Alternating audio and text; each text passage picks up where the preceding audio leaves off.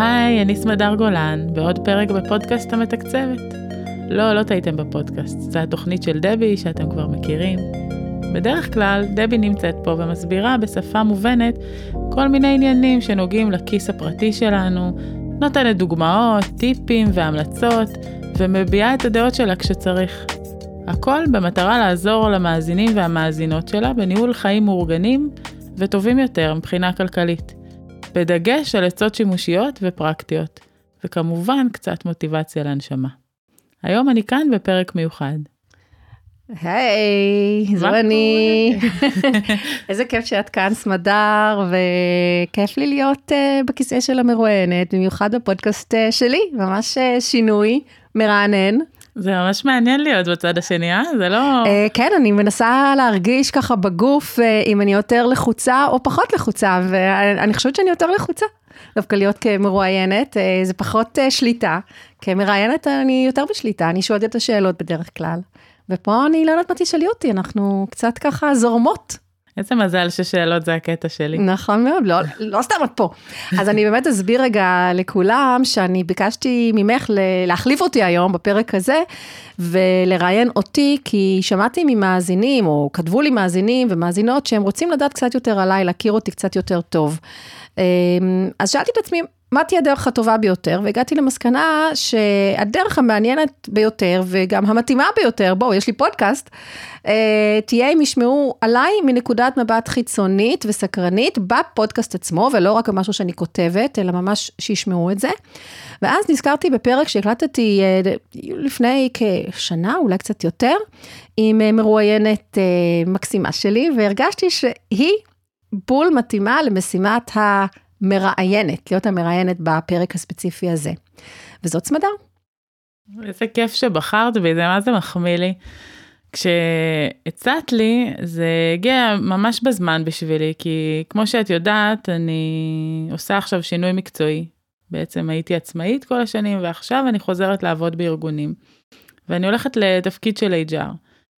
התפקיד הזה בשבילי הוא בעצם נקודת המפגש בין כל הסקילס שצברתי בניסיון המקצועי שלי במהלך השנים, לבין משהו שתמיד היה איתי, שזה הסקרנות שלי מאז שאני זוכרת את עצמי לאנשים, mm-hmm. לבחירות שלהם, למוטיבציה שלהם וליכולת שלהם להתפתח ולהשתנות.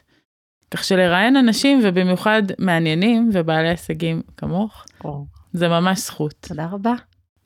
אבל בואי, enough about me, נשמח שתספרי לי קצת עלייך. קצת, אה? רק קצת, אבל. טוב, אז אה, אני אתחיל אה, באמת לספר קצת עליי בקטע האישי. אה, שאני, זה אמנם כתוב קצת באת, באתר שלי בהודות, אבל אה, זה כתוב ממש בתמצות, ואולי אני אספר קצת, כי הקטע האישי שלי מאוד מאוד אה, השפיע אה, על, ה, על, על העסק שלי, על הסיבה שהתחלתי עסק עצמאי, וגם על מה שאני עושה, ומה שאני מפתחת, את הדברים שאני מפתחת בתוך העסק. אה, אז יש לי רקע מאוד... אה, של כמה ארצות, באמת אפילו של כמה יבשות. אני נולדתי בדרום אמריקה, אני ארגנטינאית, בגיל צעיר, ואני לא אומרת את השנים, תעשו את החישוב לבד, אוקיי? אני אתן רמזים. אה, בגיל חמש עלינו ארצה, הוריי, אחי ואני, אה, אחי קצת יותר צעיר ממני, והיינו בארץ אה, כעשר שנים. שבמהלכן חיינו, היינו במרכז קליטה בנתניה, זה היה במלחמת יום הכיפורים, אז כבר תתחילו לעשות את החישוב. מי שנורא חשוב לו, משם הגיל שלה. מי שנורא חשוב לאחוז את החישוב, אני, אין לי שום בעיה, ההפך, אה, אבל אני אוהבת ככה לאתגר. ואז עברנו לקיבוץ בצפון, שאבא שלי שם היה הרופא של הקיבוץ. אה, אימא שלי הייתה מורה והיא לימדה אה, חינוך מיוחד באזור הצפון. אה, באמת שני עולים ארגנטינאים עם כל מה שמשתמע, המבטא, חוסר שפה. אני מהר מאוד קלטתי את השפה, את העברית. נכנסתי לשם לגן חובה, כיתה א' וכולי, ומיד די מהר הפכתי לדוברת של ההורים שלי, כלומר, אנשי אנשים מלומדים והכול, אבל כשזה הגיע לכל מיני דברים, אמנם לא כיתה א', אבל אחר כך, כל מיני דברים שהיה צריך לכתוב, מכתבים וזה, אני כבר בגיל מאוד צעיר התחלתי לעשות את זה עבורם. אה, ואז אחרי כמה שנים בקיבוץ עברנו לצפת, אה, אבא שלי עבד במקביל בבית חולים שם, והציעו לו משרה ספציפית במומחיות שלו, גסטרונטרולוגיה, ועברנו לגור שם בבית שקנינו מבעוד מועד. ואחרי כמה שנים, בערך שבע שנים, משהו כזה, אה, אבא שלי החליט יום אחד, ממש בוקר אחד, מכל מיני סיבות שאני לא אפרט כאן, אבל שבא לו איזו הרפתקה בדרום אפריקה. והציעו לו גם איזה משרה באיזה בית חולים של, אה, אה, היו בזמנו, זו הייתה תקופת האפרטהייד בדרום אפריקה, ודרום אפריקה עשתה מדינות חסות עבור האוכלוסייה השחורה, כדי שהם הרגישו שיש להם מקום לשלוט בו, היום הן כבר לא קיימות אגב, ובמסגרתם היו, בנו בתי חולים, וגייסו המון רופאים ישראלים, וגם ממקומות אחרים, אבל הרבה ישראלים, לבוא אה, לעבוד באותם בתי חולים. והמגורים היו בערים אה, דרום אפריקאיות, אה, מחוץ לאותן אה, מדינות חסות. זה נשמע שזה דרש ממך הרבה הסתגלות, עשית הרבה מעברים. תקשיבי, אני נסעתי, כל, ה, כל הנסיעה לשדה התעופה הייתי בבכי. התחלתי כיתה י' בדיוק, ועברתי בית ספר... וואו, בשיא גיל ההתבגרות. הייתי בת 15, ובדיוק התחלתי, עשיתי, עברתי, אני ועוד חברה עברנו ללמוד, היינו כל בוקר קמות ב-6 בבוקר, 6 וחצי כבר על אוטובוס לתיכון בכרמיאל, שהיה, כאילו, את יודעת, התיכון בצפת לא היה good enough בשביל הנסיכה, אה, נסיכות. אז אה, באמת היינו עושות את המאמצים ומגיעות לשם, ומאוד מאוד אה, אהבתי את הבית ספר ואת הילדים ואת הכל, ובאמת הייתי שם שלושה חודשים, ספטר, ארבעה חודשים, בינואר כבר עברנו. ולא רציתי ולא הייתה לי ברירה. בינתיים לא אמרתי, נולדו לי עוד שתי אחיות, אה, קטנות יותר, אז אנחנו ארבעה ילדים. לא הכרנו, לא היינו בדרום אפריקה, לא אבא שלי, אף אחד, פשוט ככה, ארזנו את הבית, ארזנו את עצמנו, שדה תעופה, אני, ואני חושבת שגם אח שלי בוכים כל הדרך, האחיות שלי היו קטנות, לא הבינו. היה מאוד מאוד קשה, אה, ושם אה, באמת גרנו בעיר שהיא אמנם העיר החמישית בגודלה בדרום אפריקה, קוראים לה איסט לנדון.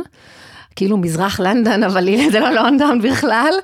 אה, עיר מקסימה, כאילו מבחינת יופי מקסימה, אבל הכל רחוק והכל ענק. ואומנם אה, קיבלנו, קיבלנו תנאים נהדרים מבחינת מה שאבא שלי ואנחנו קיבלנו, אבל אה, ההשתלבות החברתית הייתה נוראית בשבילי בגיל הזה. נכנסתי ישר לי"א, כי שם בחצי הכדור הדרומי מתחילים אה, אחרת את שנת הלימודים, בינואר או פברואר, ינואר, מתחילים כבר את שנת הלימודים, אז זה לפי זה, אז כאילו דילגתי על י', אה, והבנתי שאני, יש לי עכשיו שנתיים להוכיח שאני יכולה להיות התלמידה הכי טובה, למרות שאני באתי עם אנגלית בסדר, האמת, הייתה לי אנגלית סבבה, כי מאוד אהבתי אנגלית בארץ, והייתה לי מורה נהדרת, ופשוט הייתי מלמדת את עצמי משירים וזה, אבל זה עדיין, זה לא אנגלית של היום-יום. ועשיתי המון מאמצים, ככה ששנתיים הייתי די, רק למדתי, וכמעט לא היו לי חברות. נחושה. כן, הייתי מאוד מאוד נחושה, ו... אבל זה פגע בי חברתית, ללא ספק. אה, היו לי מעט מאוד חברות, והיה אה, לי לא קל, באמת זה היה שנים מאוד מאוד קשות. אז, אה, ואחרי אותם שנתיים שסיימתי את הלימודים באמת בהצטיינות, כמו שרציתי, עברתי לאוניברסיטה. לא יכולתי, מאוד רציתי לחזור לצבא בארץ, אבל אבא שלי לא רצה לשמוע על זה, ולא הייתה לי ברירה, אנחנו מדברים על שנות ה-80. אמצע שנות ה-80. אז אה, זה לא היה את כל, לא היה אימייל אפילו, בטח שלא טלפונים סלולריים, אז הייתי, הייתי חייבת להישאר באזור. האפשרויות היו הרבה יותר מוגבלות. נכון, אז עברתי אמנם לאוניברסיטה רחוקה, אה, בקייפטאון, שזה אלף ומשהו קילומטר מהבית של ההורים, אה, שזה גם טיסות, אה, מדי פעם גם מכונית, אבל זה ממש כמה, יום וחצי כזה נסיעה בערך. אז זה עוד פעם לבנות את כל הרשת החברתית מחדש. אז בגיל אפילו לא 18 עברתי לשם, למעונות, והתחלתי ללמוד אה, מנהל עסקים. והתמחיתי בשיווק ומחקר, מחקר אה, שיווקי. אז שם הייתי, סיימתי שם ארבע שנות לימודים, זה, זה תואר כזה שכאילו את מיד יוצאת עם סוג של תואר שני, תואר מאוד מאוד נחשב, כל הדלתות היו פתוחות בפניי, אבל אני לא רציתי ללכת לעבוד בעבודה נורמלית. לא רצית להיכנס בדלתות שנפתחו. נכון, אה, אמרתי, אני, אני יום אחד אהיה עצמאית, אני רוצה לעשות משהו יותר מעניין, משהו בתחום הטלוויזיה, משהו בזה. עכשיו, מה שקרה זה שבשנה האחרונה של הלימודים שלי, לצערי הרב, אבא שלי חלה בסרטן. ושבועיים לפני מבחני הגמר, הוא נפטר.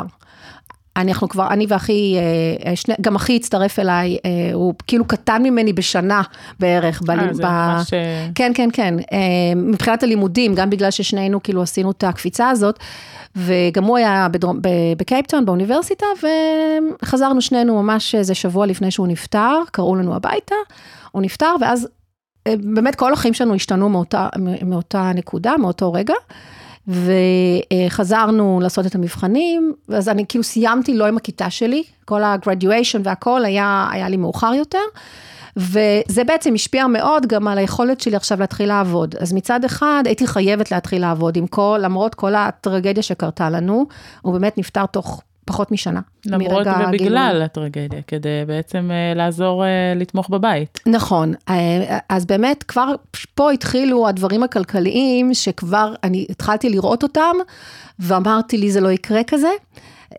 היה עניינים סביב הביטוח חיים שלו והבית וכל מיני דברים שבעצם השאירו את אימא שלי עם ארבעה ילדים, שתי בנות קטנות. ועם המון אתגרים כלכליים בדיוק, משמעותיים. בדיוק, היא גם לא, לא כך היא עבדה, למדה, עשתה דברים בדרום אפריקה, אבל לא, וזה גם היה, אני מדברת איתך על 4-5 אה, שנים אחרי שהגענו, לא הרבה זמן. כן. אז היא הייתה חייבת עבודה. ואנחנו היינו חייבים לעזור כל אחד לעצמנו, לא היה כבר אבא שהרוויח יפה כרופא, והיינו חייבים ממש להיות כל אחד אה, בפני עצמו, לפחות אני ואחי. אז די לקחתי את העבודה הראשונה שקיבלתי דרך חברים. אה, משעמם מאוד. אמנם בתחום שהוא תחום כאילו די טוב, ותחום, כן, כן תחום שקשור למחשבים, שאני מאוד מאוד אוהבת, אבל התחום עצמו לא עשה לי את זה בכלל. אה, ו... אבל הייתי חייבת להחזיר אה, הלוואות סטודנטים שלקחתי, ובכלל לחיות, לחיות באופן עצמאי. חיים כלכליים עצמאיים נכון, לחלוטין. גרתי בעיר אחרת, כלומר לא, עדיין גרתי בקייפטאון. אה, ושכרתי דירה וכל מה שמשתמע מזה, והייתי צריכה כסף. אז לקחתי את הדבר הראשון בעצם שנתנו לי. הייתי מאוד אה, אסירת תודה על זה, כן? אה, אחלה חבר'ה, הכל טוב ויפה, פשוט זה לא היה התחום שאני רציתי.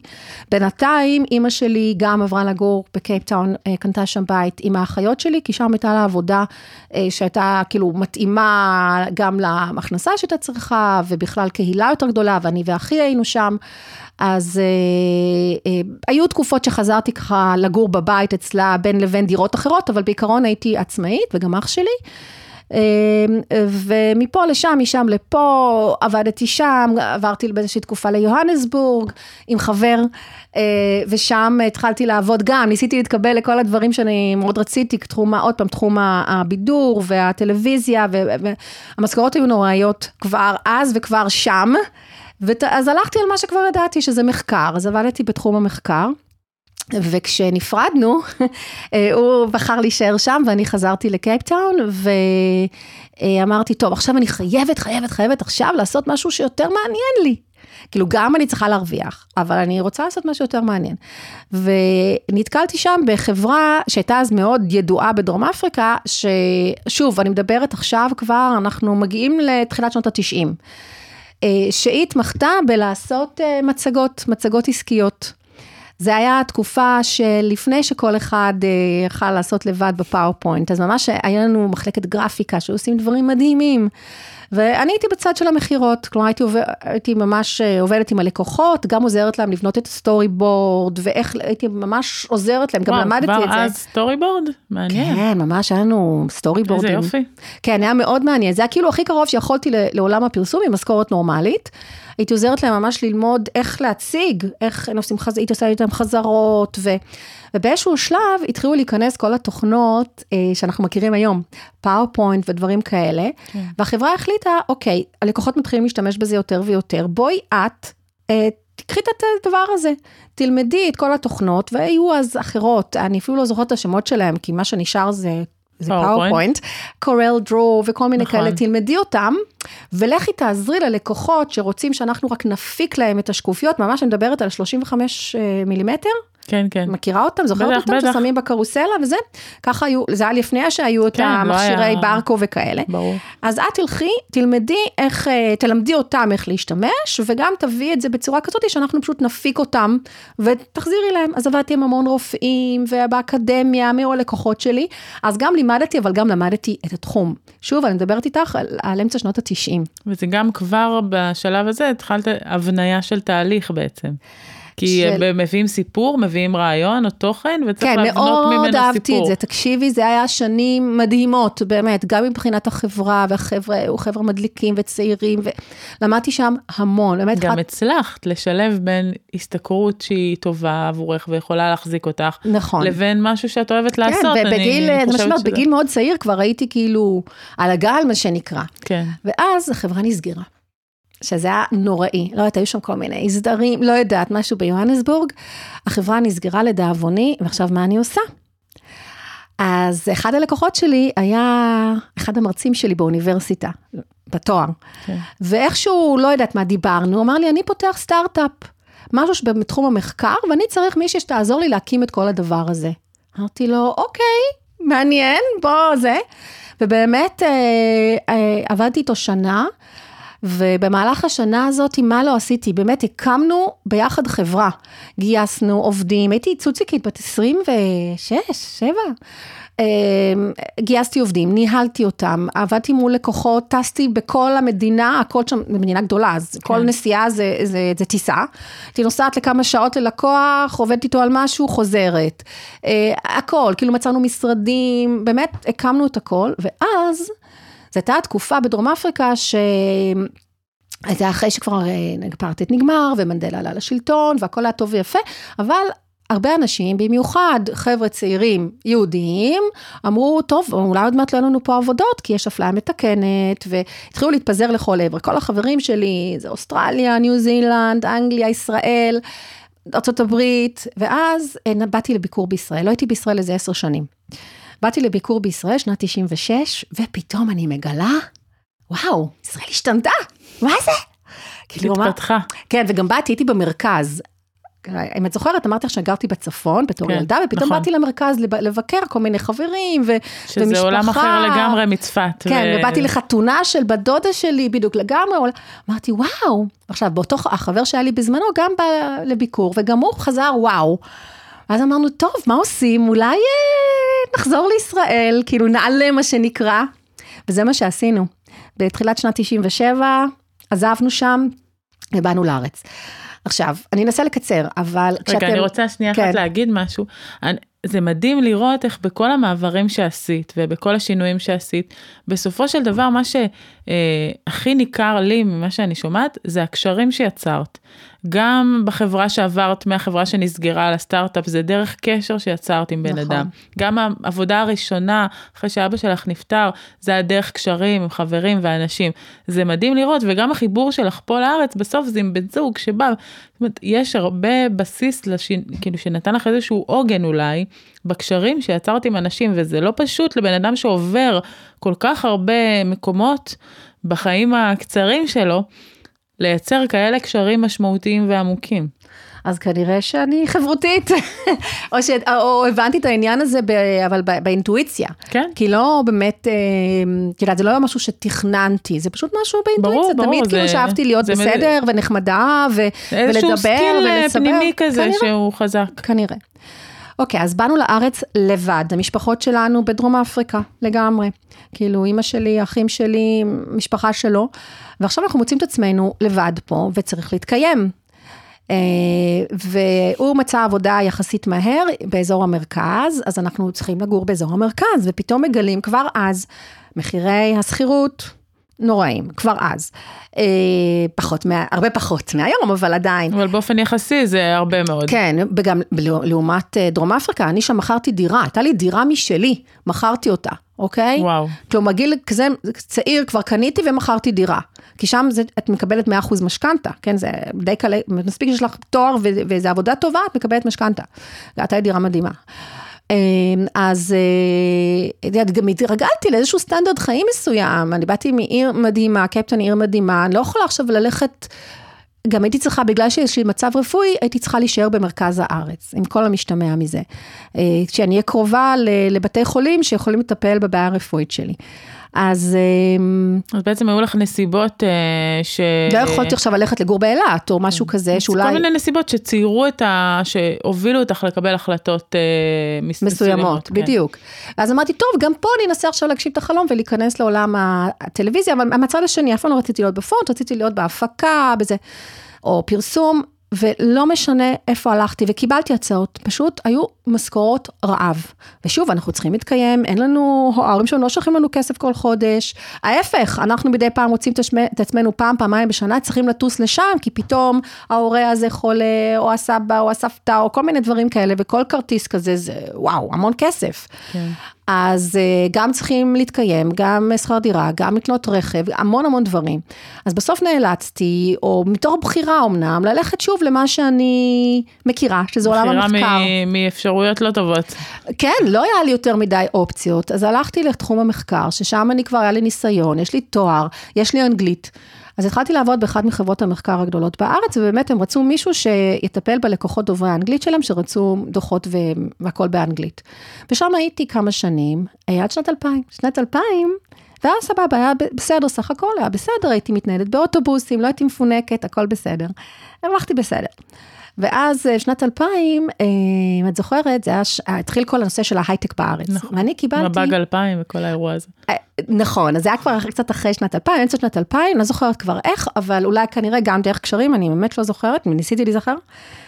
קיבלתי הצעה להיות מרקום, זוכרת שהיה כזה תפקיד? בטח. עדיין יש, אני לא יודעת. יש מקומות שעדיין יש. אוקיי, להיות מרקום, שוב, בגלל האנגלית, באיזה סטארט-אפ רפואי.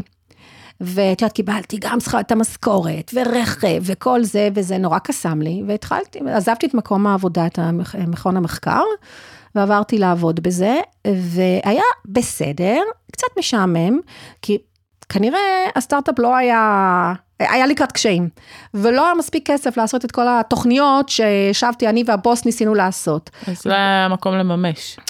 אה, נכון, אז זה התחיל קצת להיות כאילו, את יודעת, היה לנו את החזון הזה, כולם דיברו אז על מרקום וזה, ועושים פה ותערוכות וזה וזה, לא יצא מזה כמעט כלום.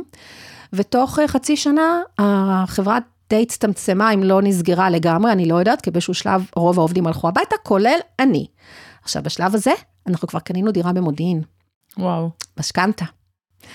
אז אחרי כמה חודשים של מה אני עושה, מה גם, אני עושה. גם יש פה איזה אישו שכאילו לא דיברנו עליו, אבל בעצם היית על סוג של גג העולם בדרום אפריקה. נכון. ואז הגעת לארץ וזה כמו להתחיל את הכל מחדש. נכון, נכון. ופתאום לעשות שוב בחירות שהן נגד מה שאת רוצה ונגד מה שהם החלומות כאילו ש... שלך. כן, כשאני צריכה להתקיים, אין לי כן. יכולת עכשיו וזה. לא אמרתי שבאמצע כל דבר הזה גם התחתנו בדרום אפריקה. נסענו לשם לחתונה, האימהות ארגנו הכל, חתונה מקסימה והכל. אה, ו... ואז חזרנו, ובאמצע נכנסתי להיריון, הפלתי. אה, והייתי חולה מאוד מאוד עם המחלה שאמרתי שיש לי, ו... ואז קנינו את הדירה באמת במודיעין. ועכשיו יש לנו משכנתה, ויש רכב, ויש זה, המון התחייבויות, מה עושים? אז גם דרך קשרים של, אה, האמת של בעלי דאז, אה, התחלתי לעבוד באחת מחברות המזון המובילות בארץ, בתחום של, אה, שלא קשור גם לשום דבר שעשיתי, בתחום של, זה היה נקרא אז ניהול פלנוגרמות. לא יודעת אם את יודעת מה זה פלנוגרמה? לא, האמת שלא. אז אני אסביר, כי זה...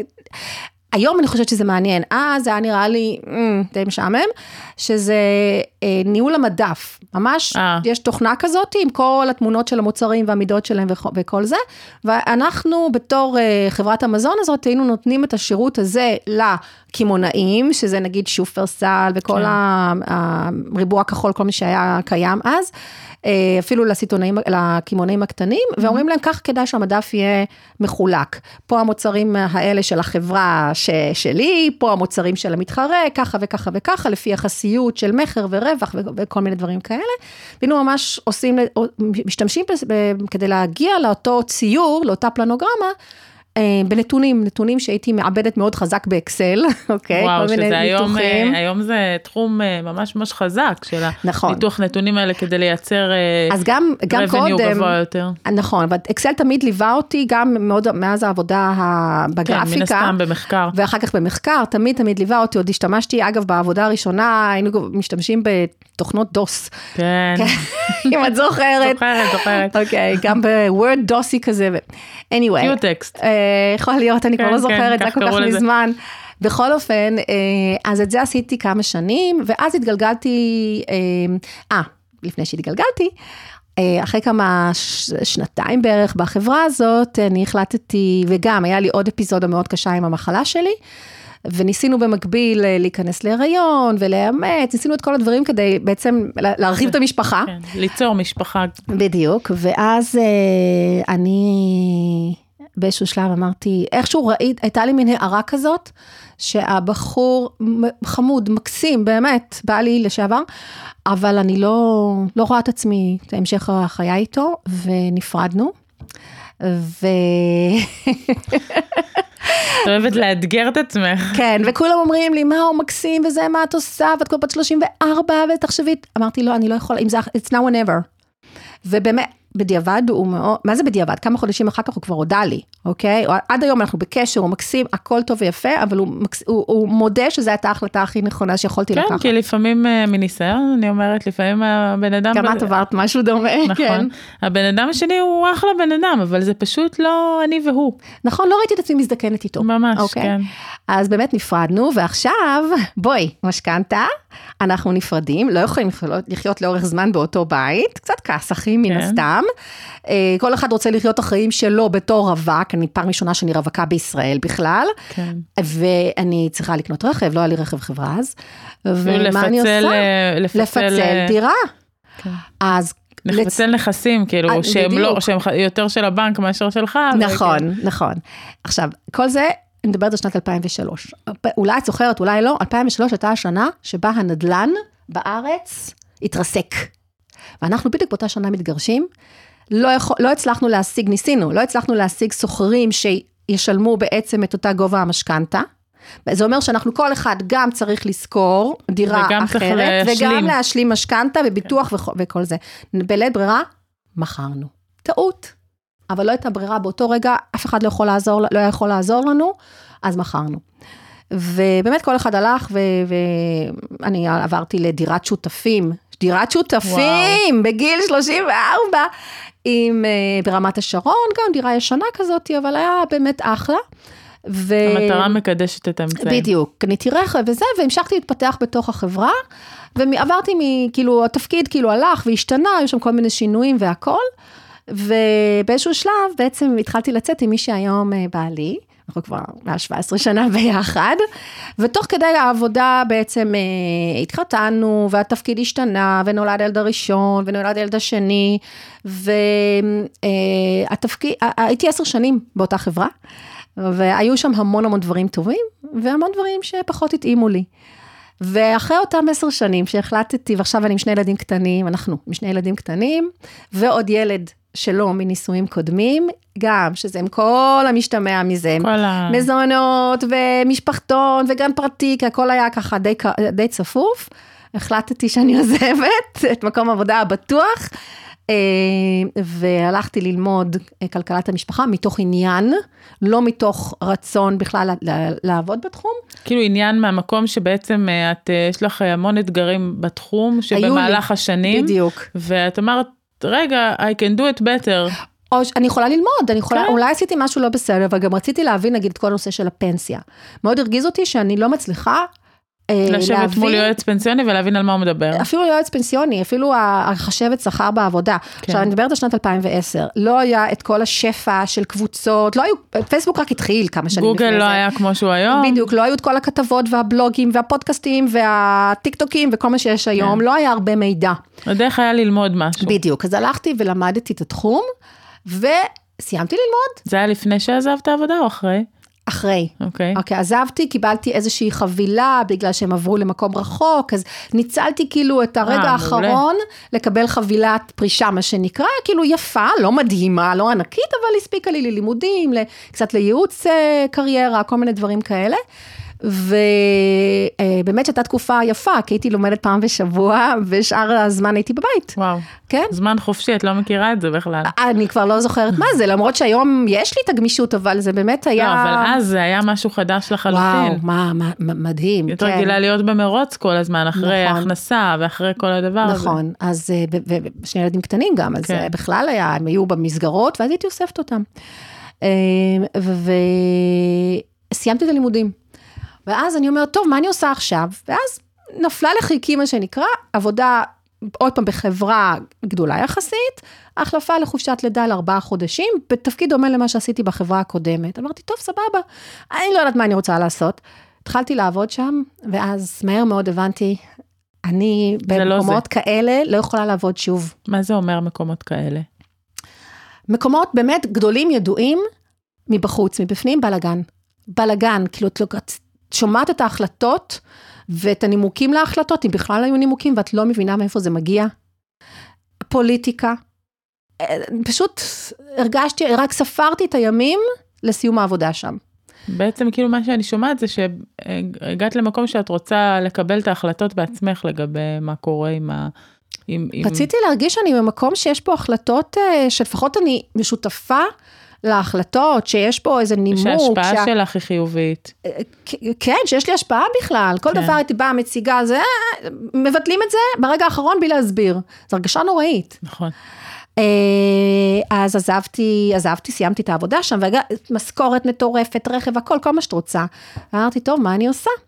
עכשיו זה כבר קיץ 2011. זוכרת מה בקיץ 2011? אה, לא, עכשיו? ציינו לא מזמן עשור לזה, המחאה החברתית. אה, נכון, נכון. אוקיי. עכשיו, אני סיימתי כלכלת המשפחה, מחאה חברתית בחוץ, אני מחליטה, קיץ 2011, עם כל מה שקורה בחוץ, אני פותחת עסק לייעוץ לכלכלת המשפחה. מקימה אתר לבד, מתחילה לעשות את כל הדברים מול מע"מ, מס הכנסה, וככה השקתי בעצם את העסק. אבל מה קרה בנקודה הזאת שקיבלת החלטה להקים עסק? כי הרי לפני זה, כאילו במשך הרבה מאוד שנים, עבדת כל הזמן בארגונים. קודם כל זה היה חלום שלי, כמו שאמרתי, מה, מרגע שהתחלתי ללמוד, ידעתי שיום אחד יהיה לי עסק משלי. לא ידעתי במה, לא ידעתי איך, אבל תמיד חיכיתי שיהיה לי את ההזדמנות הכלכלית, כאילו שאני אוכל לקחת את הריסק הזה. ולקחתי את הריסק, וגם לזה היה מחיר, בואי, זה לא שזה מיד אין התחילו... בחיים שום דבר שאין לו כן, מחיר. גם מכרו לי אגב שזה, שזה מקצוע מאוד מכניס, שכל הכוח זה כמה אלפי שקלים. בואי, תכף נדבר על זה אם את רוצה, אבל זה, זה לא ככה. אבל... אה, שום דבר לא מתחיל ככה בוודאות. אבל אז עוד, אז עוד הייתי תמימה יחסית. כן. וחוץ מזה שהתחלתי גם להסביר לאנשים דברים לגבי הפנסיות שלהם, ככה סתם חברים, לגבי תקציב, והם אמרו לי, וואי, את מסבירה ממש טוב, אולי באמת צריכה לפתוח עסק. מעניין למה, עוד היה לך ניסיון מקודם, איך לקחת סיפור ולהסביר אותו בצורה טובה מהתקופה שעשית מצגות. כנראה, כן, כן, אז הכל כאילו השתלב. אז הם אמרו לי, וואי, את חייבת באמת אה, לפתוח עסק, זה גם נתן לי את הפוש. וגם, במה, כבר מהלך הלימודים ראיתי שהם נגיד הציעו לנו לעשות אה, תהליך מסוים בצורה מסוימת, ואני אמרתי, לא, דווקא לי מתאים. למשל, לימדו אותנו בזמנו, כן, לעשות תקציב בוורד. אמרתי, מה וורד? אקסל. אז אמרתי, טוב, אני אעשה את זה באקסל, תודה רבה, ובאמת פיתחתי את השיטה שלי באקסל. אז כבר היה לך גם מיומנויות שתמכו ב, ב. בלהסתכל על העסק, בצור, על עסק כזה בצורה שהיא משדרגת אותו מהלימודים שעשית. לגמרי. וגם לקחתי את מה שהם לימדו אותי ושיניתי ופירקתי ועשיתי אחרת, די אחרת ממה שהם לימדו. אה, וככה בעצם אה, הגעתי לתחום הזה, ודי מהר אה, התחלתי לכתוב. התחלתי לכתוב במקומונים, טורים כאלה. רגע, אבל לפני שאת מספרת לי את זה, אני אוקיי. יודעת שיש לך כמה עיסוקים בעסק שלך. אהה, אוקיי. כמה דברים שאת עושה. איך, איך כאילו, קודם כל, מה הם ואיך הגעת להם? אוקיי, אז המ- ה- העיסוק המרכזי הוא עדיין התחום של הייעוץ הכלכלי האישי, אה, שזה אישי פלאס עסקי, יש לי גם לקוחות עסקיים שאני עושה להם כל מיני דברים אה, שקשורים לקטע הכלכלי של העסק שלהם, אני מנתחת להם את הנתונים בצורה אחרת מאשר רואה החשבון עושה למשל. אה, אז יש לי את זה שזה התשתית, ויש לי גם לקוחות קבועים, ויש לי לקוחות שבאים לייעוצים קצרים, אני עוזרת להם נגיד לי לבנות את התקציב שלהם. אה, זה בעצם העוגן. זה העוגן. אבל כמו שאמרתי, במהלך השנים גם עשיתי הרבה מאוד אה, דברים, כמו למשל, התפתחתי לכיוון של הייעוץ העסקי. הייתי מנטורית הרבה שנים בתוכנית ש... של עיריית כפר סבא ליזמים צעירים, שהייתי אחת, הייתי מנטורית ל... ל... ליז... בהתנדבות לאותם עסקים, ואז נחשפתי לעסקים שלהם מכל ההיבטים, לא רק מההיבט הכלכלי, בדיוק כמו שבניתי את העסק שלי, שאת כל השיווק עשיתי לבד, את כל הדברים למדתי, את השיטות, את הכל לבד לבד, אז התחלתי לעשות את זה עם עסקים. אז היום אני, והיום אני מנחה של התוכנית הזאת. מובילה אותה ביחד עם עוד מישהי. מובילה אותה יחד עם עוד מישהי, ואנחנו נחשפים להמון אה, בעלי עסקים אה, בצורה כזאת. זאת אומרת, היום אני יודעת גם לעזור לעסקים בתחילת דרכם. זה כובע נוסף. וגם יש לך משהו שהוא חשוב ממש, שאם בהתחלה, כמו שסיפרו לך, שאפשר אה, לעשות עם זה הרבה כסף וזה, אז בעצם יש לך את הדרך הזאת להתוות לעסקים הקטנים. של להסביר להם איך זה באמת עובד. נכון. ולא, שהם לא יחיו באיזשהו סיפור, ואז כשיש להם את כל הכלים להקים את העסק בצורה אפקטיבית ונכונה, בגלל כל הניסיון העשיר שלך, במיוחד בתחום הפיננסי, אבל גם בדברים אחרים, אז בעצם נותן לך איזשהו יתרון משמעותי שיכול ממש לקדם אה, עסקים בתחילת הדרך. כן, וגם הרבה פעמים להגיד להם, להגיד לא לגמרי לעזוב את העבודה שלהם כשכירים, לא לקפוץ אם, אם אין להם גב כלכלי מאוד מאוד חזק. כן, לייצר הדרגתיות. בדיוק, אז אני הרבה פעמים כאילו עוצרת אותם וגם נותנת להם את השיקוף של המציאות. לא כדי להוריד להם, אבל כדי שלא ימצאו את עצמם באיזשהו בעיה. כדי לתת להם משהו ריאלי שבסופו של דבר יוכל להרים אותם, ולא שהם יחלמו את החלום, יעזבו הכל והחלום שלהם יתרסק. נכון. אז זה הדבר השני שאת עושה, נכון. ומה עוד? והדבר השלישי, שזה ה baby החדש יחסית, שזה משהו שאני לעצמי ולעצמנו כמשפחה עושה את זה הרבה מאוד שנים, אבל החלטתי, אה, וגם עם לקוחות אני עושה את זה, אבל החלטתי באמת אה, להשיק אותו כ- כעוד דבר בעסק, שזה הניהול המידע האישי. שלהגיד את זה במילים אחרות, זה לעזור לאנשים ללמוד איך לארגן את כל מה שקשה, את כל המידע האישי שלהם, שנמצא היום לרובו בדיגיטל, אם זה בטלפון, מה, במייל. מה הכוונה כל... מידע אישי? איזה סוג של מידע? תחשבי, גם מהמידע הפיננסי. מה, ביטוחים, פיננסי? גם, גם הדוחות מהביטוח, הנתונים שנמצאים בחשבון הבנק, בכרטיסי האשראי, איך לארגן אותו בצורה שאת יכולה בעצם לנצל אותו, ושיהיה לך את זה זמין כל רגע שאת רוצה, אפילו מהטלפון. אה, אוקיי. אנשים לא יודעים שום דבר שקשור, אה, אה, לא, לא כולם, אבל יש רוב האנשים נגיד לא משתמשים בענן כמו שצריך, כן. אוקיי? ב, ב, בשמירה בענן וגיבוי בענן ושומרים בכל מיני מקומות, חושבים שזה בסדר לשמור הכל בטלפון כאילו עצמו. בעצם כאילו לנצל את המהפכה שאנחנו חיים בה, שזה המהפכה הדיגיטלית ומהפכת התקשורת, כדי לקחת את כל המידע האישי שיש לנו ולהפוך כן. אותו לזמין מיידית, נכון, כך שתוכל מיידית. לקבל החלטות בצורה נכון, מושכלת. נכון, זה יכול להיות דברים שקשורים לבריאות. סתם אני אתן לך דוגמה, כל, כל דבר בריאותי שאני או ילדים או בעלי עושים, נגיד יוצאים עם, עם איזשהו טופס טקסט כזה, סיכום, אנחנו מגיעים הביתה, או אפילו לפני, כבר בטלפון, אני סורקת אותו ומתייגת אותו במקום הנכון. אני יכולה ללכת לרופא, וזה קרה לי עכשיו לפני כמה ימים, הוא רצה לראות תוצאה של איזה בדיקה, לא הבאתי את הקלסר, אוקיי? כי לא תמיד אני מסתובבת עם הקלסר, פתחתי את, ה, את הענן, הראיתי כן. לו ככה בטלפון, מעולה. שניות. אז בעצם אוקיי? ממש ממש אה, את מייצרת כלי חזק ומשמעותי לקבלת החלטות נכון, ו... ולהתמודדות עם מצבים. וגם כדי, ש... אני לא אוהבת ניירת, אז גם כדי שיהיה מינימום זה גם אה, ירוק. זה מאוד ירוק, בדיוק. ולא להשאיר את הדברים רק במייל, או רק בטלפון, או גם במחשב, יש אנשים שמשאירים הכל ב downloads, או, או, או גם נגיד ב One, וגם ב Google Drive, וגם פה וגם שם, בלאגן שלם. אז אני עוזרת להם לבנות את התשתית של הסדר, ואז מלמדת איך אה, כל סוג מידע, אפילו תמונות, תחשבי על תמונות ווידאו, כן. איזה בלאגן יש לנו בטלפון. נכון. הטלפון, אנחנו מחליפים טלפונים הרבה פעמים, לא רק הטכנולוגיה החדשה שאנחנו רוצים שתהיה לנו המצלמה יותר טובה, פשוט נגמר לנו המקום. מה את מרגישה שזה חוסך השירות הזה לאנשים? מה זה, במה זה עוזר להם השירות הזה? קודם כל תסכול, תסכול רב מהבלגן שהם לא מוצאים את הדברים שהם מחפשים. כן. Uh, אצלי זה התחיל ככה אגב, מתסכול. שנית, זה זמן. כן. זה שזמן זה המשאב הכי נכון, קריטי כי בעולם. באמת, אה, אני היום יכולה תוך שניות למצוא לך כל דבר אצלנו. אצלנו. אה, זה נבנה במשך שנים אגב, לא, לא, זה שיטות שלקח לי הרבה זמן, גם למדתי, לקחתי כל מיני קורסים אונליין, למדתי את זה, ותוך כדי אני גם משכללת את השיטות.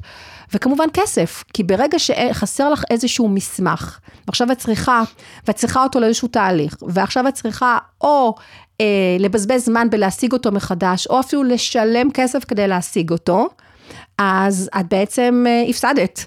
אז, גם, אה, וזה גם כפילויות, כל מיני נכון. כפילויות, שפתאום את מגלה שיש לך גם ביטוח כזה וגם ביטוח כזה, ואת משלמת כפול, וזה המון נותן דברים, את אותו... המון דברים. זה גם חוסך אז זה כסף, באמת. זמן ותסכול, וגם אה, זה חוסך קצת לאחרים גם. זאת אומרת, אם אני עכשיו שומרת כמו שצריך את פרטי הקשר של מישהו שעכשיו אה, פגשתי, נגיד שם, טלפון, אימייל, אני לא צריכה עכשיו לבקש ממישהו באיזה קבוצה, תשלחו לי עוד פעם את האיש קשר ההוא. את יודעת איזה מתסכל זה זה? גם חברתי, וגם תחשבי שאת הולכת לרופא ואת שולפת מיד את המסמך שרצית, אז את חוסכת גם לא זמן, וזה נכון. שבא אחרייך מחכה פחות. בדיוק, אז זה חוסך גם לאחרים. כן. אז זה שאני מאורגנת, אה, אני לא צריכה לשאול אחרים שיבזבזו יבזבזו את הזמן שלהם כדי לשלוח לי את מה שהם כבר שלחו פעם. כן.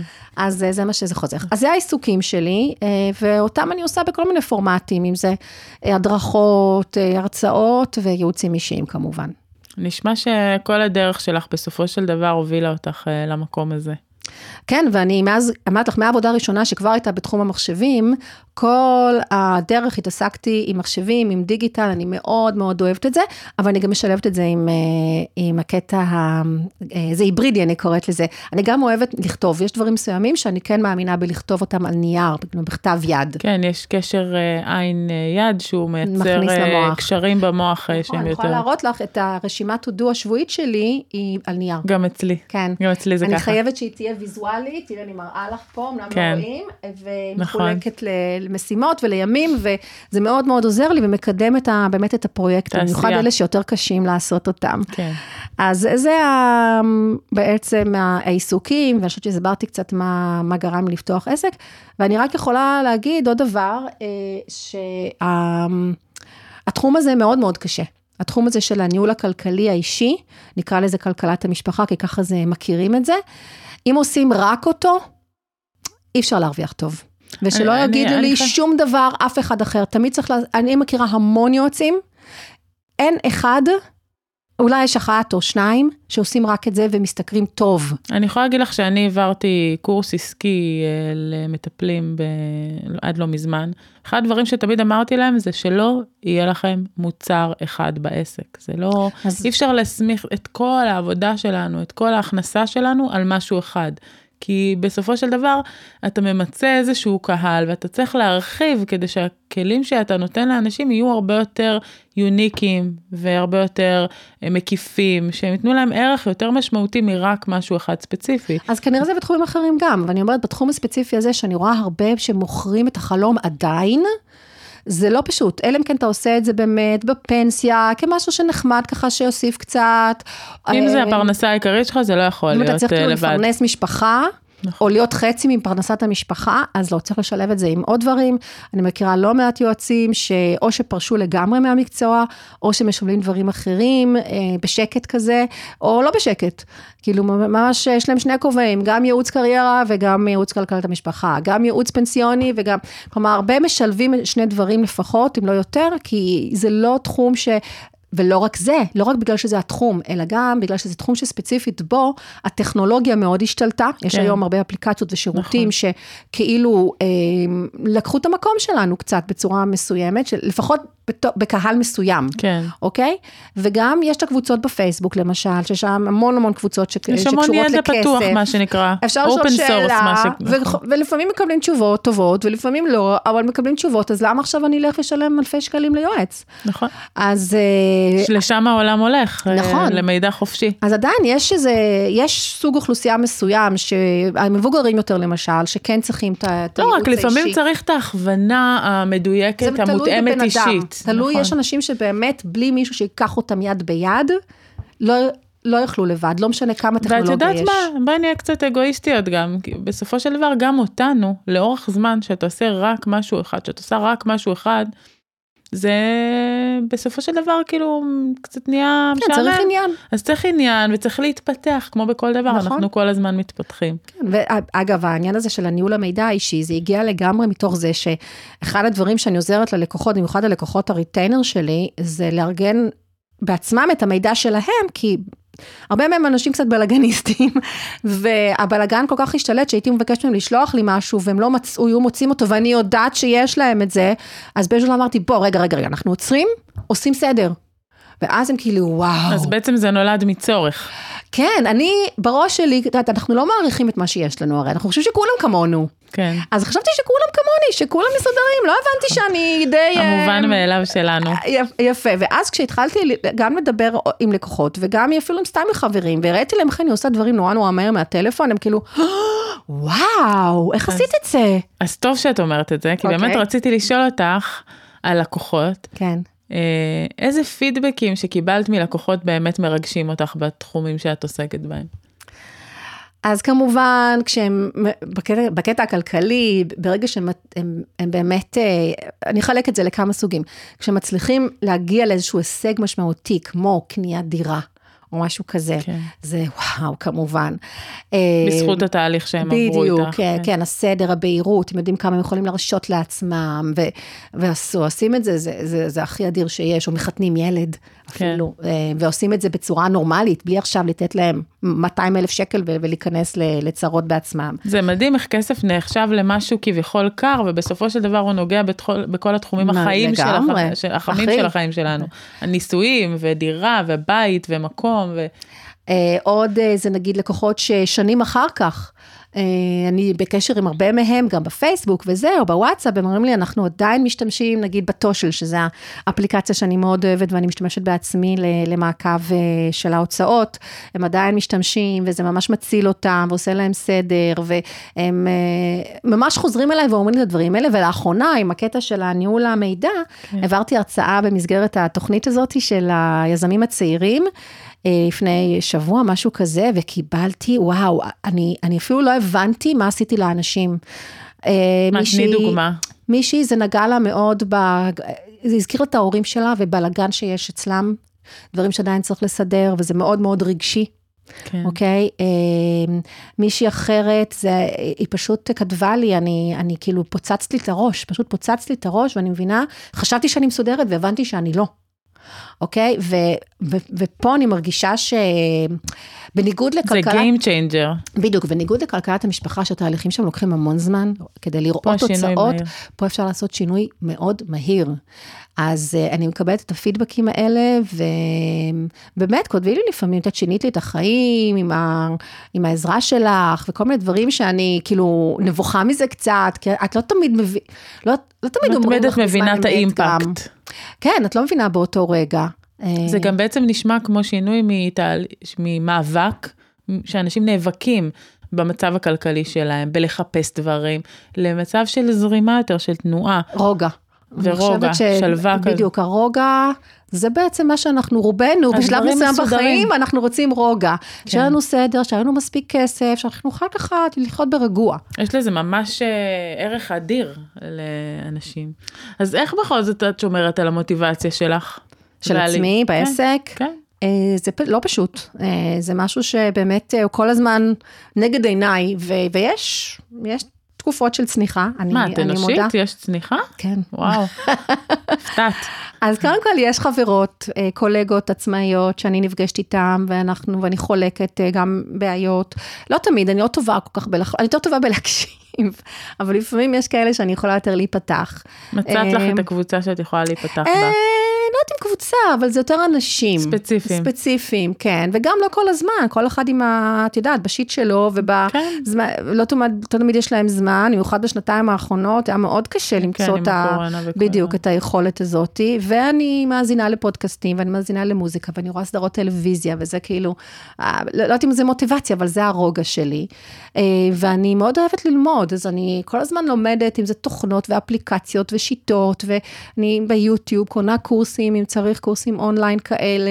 ו... אז בעצם את לא עומדת במקום. אני לא בעצם מסוגלת. התנועה המתמדת שלך, זה, זה, וזה בא באופן מייצרת. טבעי, באופן טבעי. והיום אני מרגישה שיש לי המון המון כלים, לפעמים אני רואה דברים בפייסבוק ושאלות שאנשים שואלים, ואני אומרת, וואו, איפה הם ואיפה אני. לא בקטע של אני יותר טובה מהם, לא, אלא הדרך זה רק שעברת. מראה לי את הדרך שעברתי. שנחצתה, כן. כן, אז אה, את יודעת, והילדים שלי, המשפחה כמובן, זה גם אה, מאוד עוזר. אני מנסה להעביר לילדים שלי את כל הקטע של החינוך הכלכלי שלא מקבלים בבית הספר, עדיין, לצערי הרב. עצוב מאוד.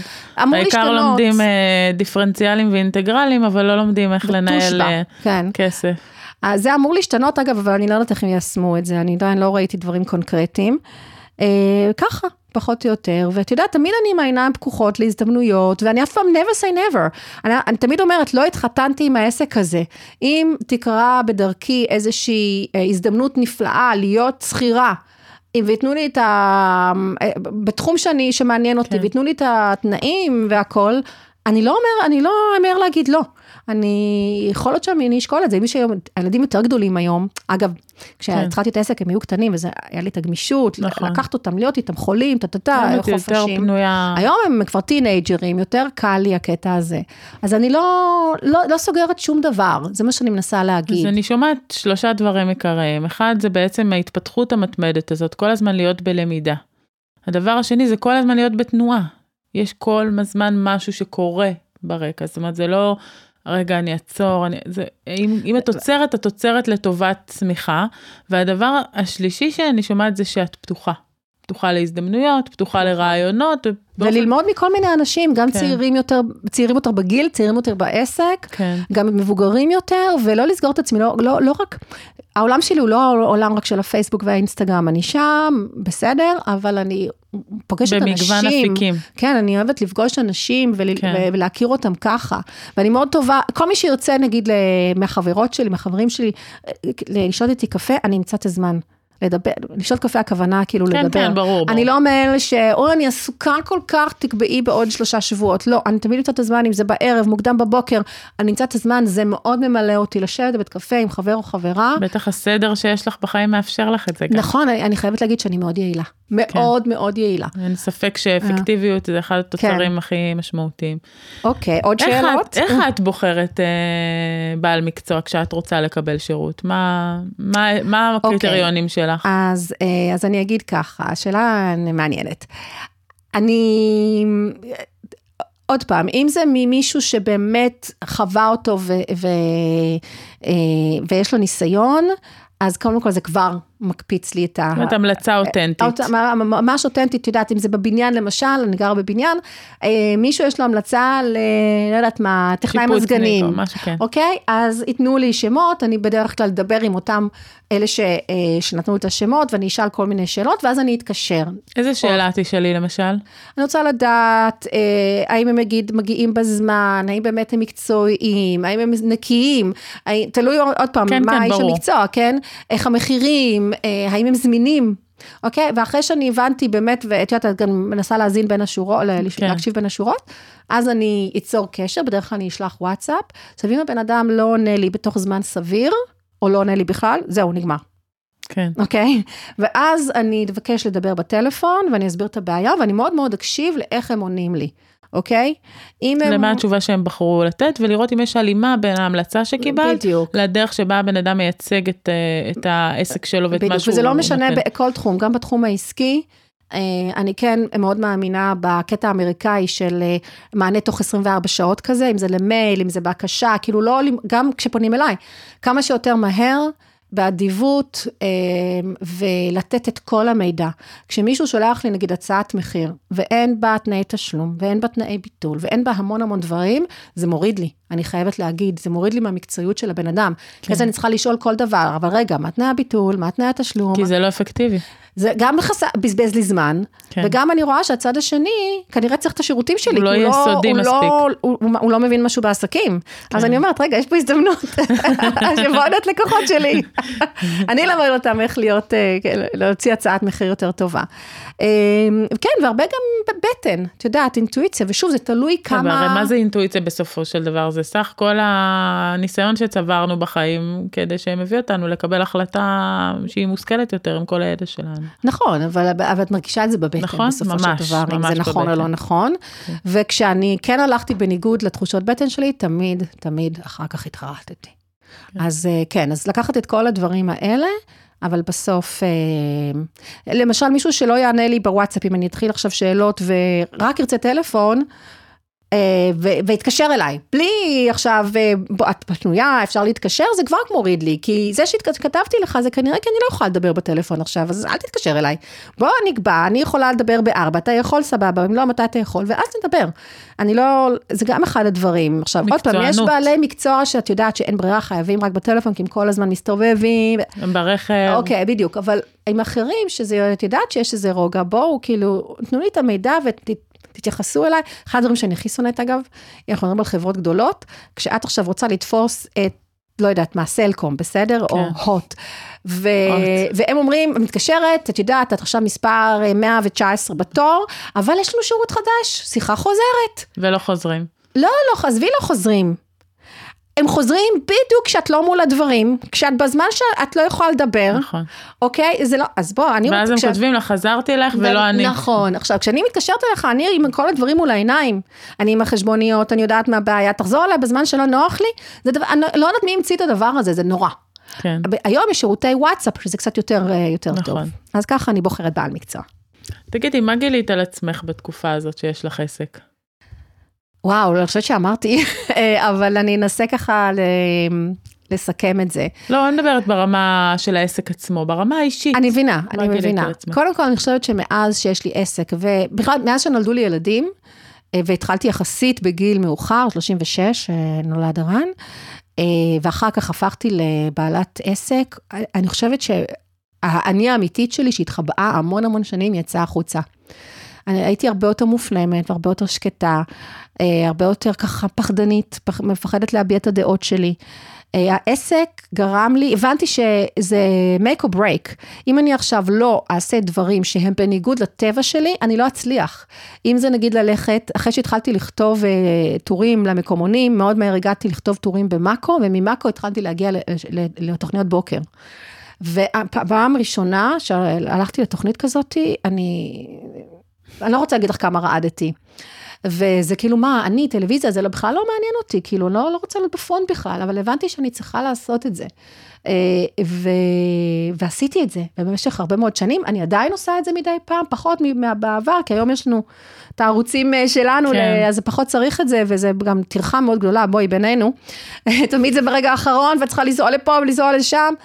אבל אה, לשים את עצמי עם הדעות שלי ולבוא ולהגיד, וואי, יש לי דעות על הנושא הזה, ואני יודעת להגיד אותם, ולהיות יחסית אה, ברורה ו- וזורמת, ומה המילה שאני מחפשת? רהוטה. רהוטה, יופי. המילה תמיד, המילה שאני רוצה, תמיד יש לי אותה באנגלית. אנגלית תקוע לי חזק בראש. קוהרנט. כן, אה, אז אה, להיות רהוטה, זה כאילו משהו שלא, נכון, עשיתי מצגות והרבה דברים בעבר, אבל, אבל איכשהו, זה מילה ליד. להיות בעלת עסק הוציא ממני המון ביטחון, אז, באמת, אז הוציא באמת זה מה שאני ביטחון. שומעת, אני שומעת שזה ביסס מאוד בצורה משמעותית את הביטחון שלך, זה חידד את המסרים שאת רוצה להעביר לעולם. נחישות מאוד חזקה, כן, ועוד משהו שהוא כאילו לא קונבנציונלי, אז כאילו הפכת את היציאה מאזור הנוחות למשהו שהוא בשגרה שלך.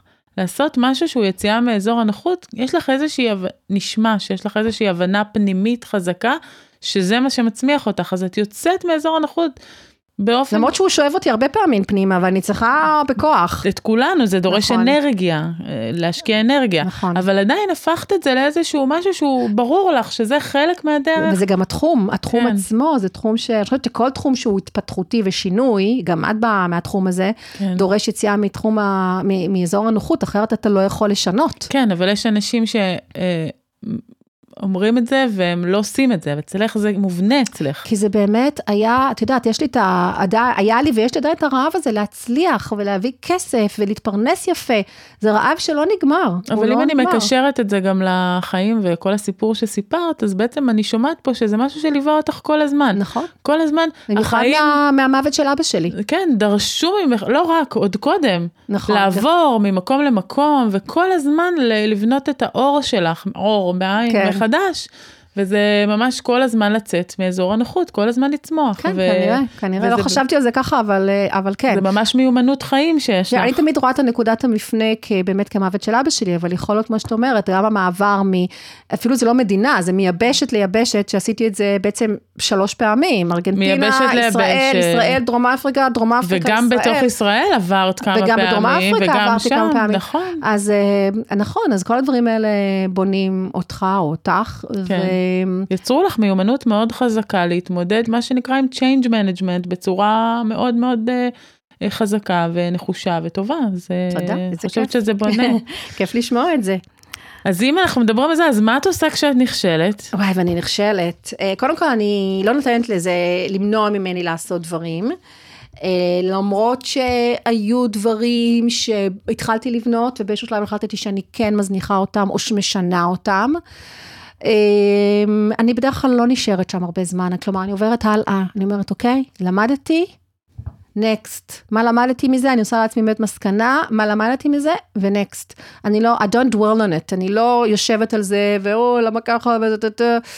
זה שוב אה, הבנה שזה חלק מהדרך, כן, כי בדרך כן, אמיתית של כן, עשייה, ולא כן. בדרך של רק חלומות היו- ומחשבות, יש ירידות גם, כן, היו הרבה ולראות מה את מיזמים לומדת. שהייתי שותפה אליהם, אה, שכאילו ניסיתי להקים אותם עם אנשים אחרים, ואת יודעת, בהת- בהתחלה תמיד זה עם המון אנרגיה והמון עשייה, ופתאום אני מוצאת את עצמי רק אני עובדת, וזה, דווין- כאילו זה ממש... מכירה את זה ממש טוב. יפה, אז אה, בסדר, נקסט, אוקיי, עושים סיכום.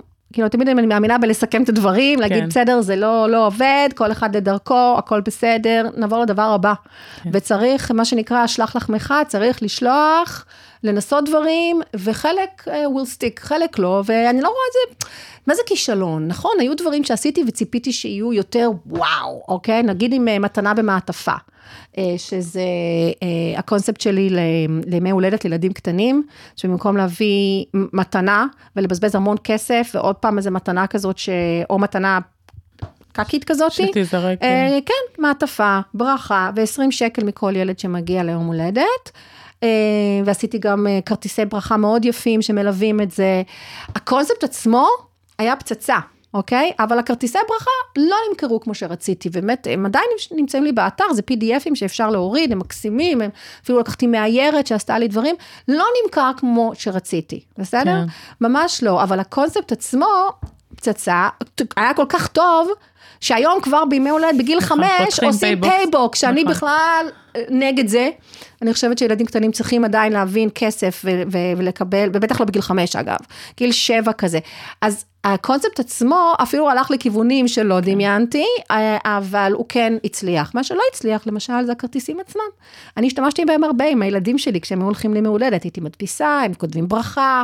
מכניסים למעטפה 20 שקל או 30 שקלים, ו... כן. וזה היה מאוד יפה.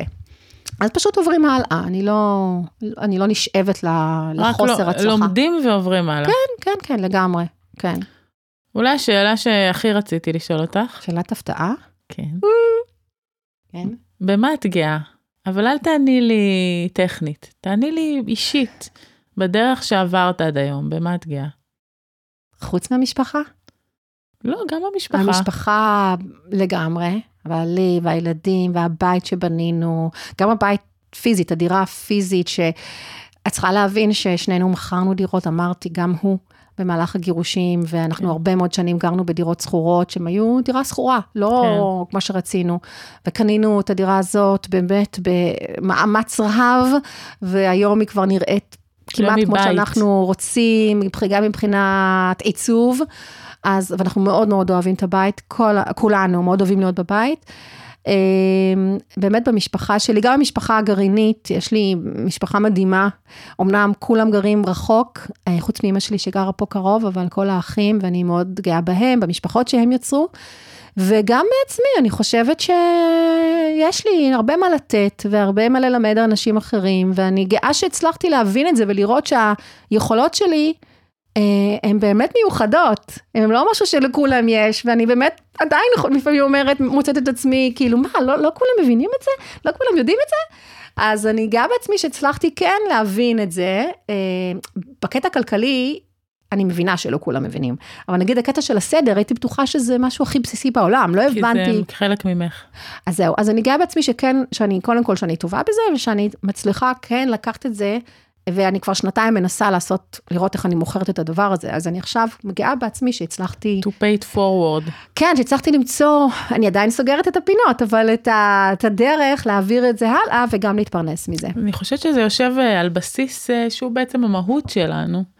שזה מה הערך שלי לעולם מעבר לערך שלי כלפי עצמי והמשפחה הקרובה שלי, מה הערך שיש לתת לעולם וההבנה הזאת שיש, שיש ערך. ושאת יכולה לעזור לאנשים לשנות את החיים שלהם לטובה, יש בזה משהו שהוא מעורר גאווה. נכון. אה, וגם התנדבויות שלי, שכחתי להגיד, אני כל השנים בהנהגות הורים ועד כיתה, השכונה, העיר, כל מיני דברים, המון דברים. גם המנטורים שעשיתי זה היה בהתנדבות, אני תמיד מחפשת לעשות דברים בהתנדבויות, אה, להכניס עוד דברים ללוז, ואני מאוד אוהבת את זה, והלוואי ואני אוכל יותר ויותר. אני אז... בטוחה שכבר תרמת הרבה בהתנדבויות שעשית עד היום. אני, אני, אני, אני יודעת שכן, וכן, תודה. אה, אז אם אני מסתכלת ככה וקצת לסכם. כן, אז... דיברנו הרבה זמן, וואו. כן. דרך ארוך, אבל אני מקווה שאנשים יאזינו לו וימצאו אותו מעניין ושימושי, כן? אני ממש, אני הייתי ממש מרותקת. גילית דברים חדשים? כן. איזה כיף. האמת שכן. את מכירה אותי קצת. נכון. אה. לכל אדם יש סיפור אגב, וגם הסיפור שלך, וואו.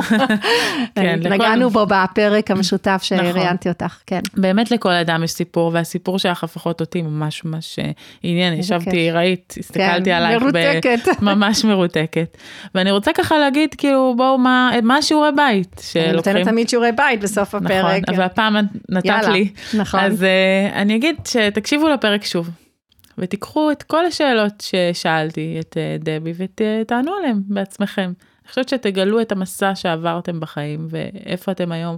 זה יהיה יותר קל לכם ונעים לכם להסתכל על מה שעברתם ו... ולמנות את ההישגים שלכם. ולהשתמש בזה ולהשתמש במיומנויות בחיים. שצברתם כדי להמשיך ולהתפתח ולגדול. אם זה בחיים, זה בעסק, בעבודה. נכון. כן, זה בסופו של דבר בשביל זה נועד הפודקאסט הזה. כן. אמ, אז אה, לסיכום, אני אסכם? כן, אוקיי, ברור. נעשה את, את, את הסגיר. אז מי שרוצה ליצור איתי קשר, אה, אפשר לשלוח לי מייל או הודעה כתובה לוואטסאפ, רק הודעה כתובה בבקשה, או דרך העמוד שלי בפייסבוק, פשוט מחפשים דבי קצב. אלייך סמדר, יש לך את העמוד שלך, זה יופיע כמובן בסיכום הפרק אה, באפליקציות. ונותר לי קודם כל להודות לך שהסכמת לבוא ככה ולראיין אותי, לעשות את הפרק ההפוך הזה, אני ממש ב... הודיה גדולה לך. נהניתי מכל רגע. איזה כיף. ואני רוצה להודות לכל המאזינים והמאזינות שהקשיבו לפרק הזה, ולהזכיר שתמיד אפשר לשלוח לי שאלות בנושאים שקשורים לניהול כלכלי, לניהול מידע אישי, לניהול עסקי. אני אשמח לענות עליהם בפרק עתידי. אמ, אני אשמח גם כמובן לקבל אה, דירוג בספוטיפיי, אפשר לתת היום דירוגים, כוכבים, מה שנקרא 4-5, מה, ש... מה שמתאים לכם, אבל רק גבוה כמובן. גם ב iTunes, ב Apple, אפשר לתת דירוג, לכתוב review, אפשר לעשות follow, subscribe, ולהמשיך להאזין. אני, יש לי הרבה פרקים בקנה. אה, ויש הרבה פרקים, יש כבר, זה הפרק ה... נראה לי 31, אז יש כבר 30 פרקים שאפשר להאזין להם. וזהו, תודה רבה. תודה רבה. להתראות, מקווה שתיישמו.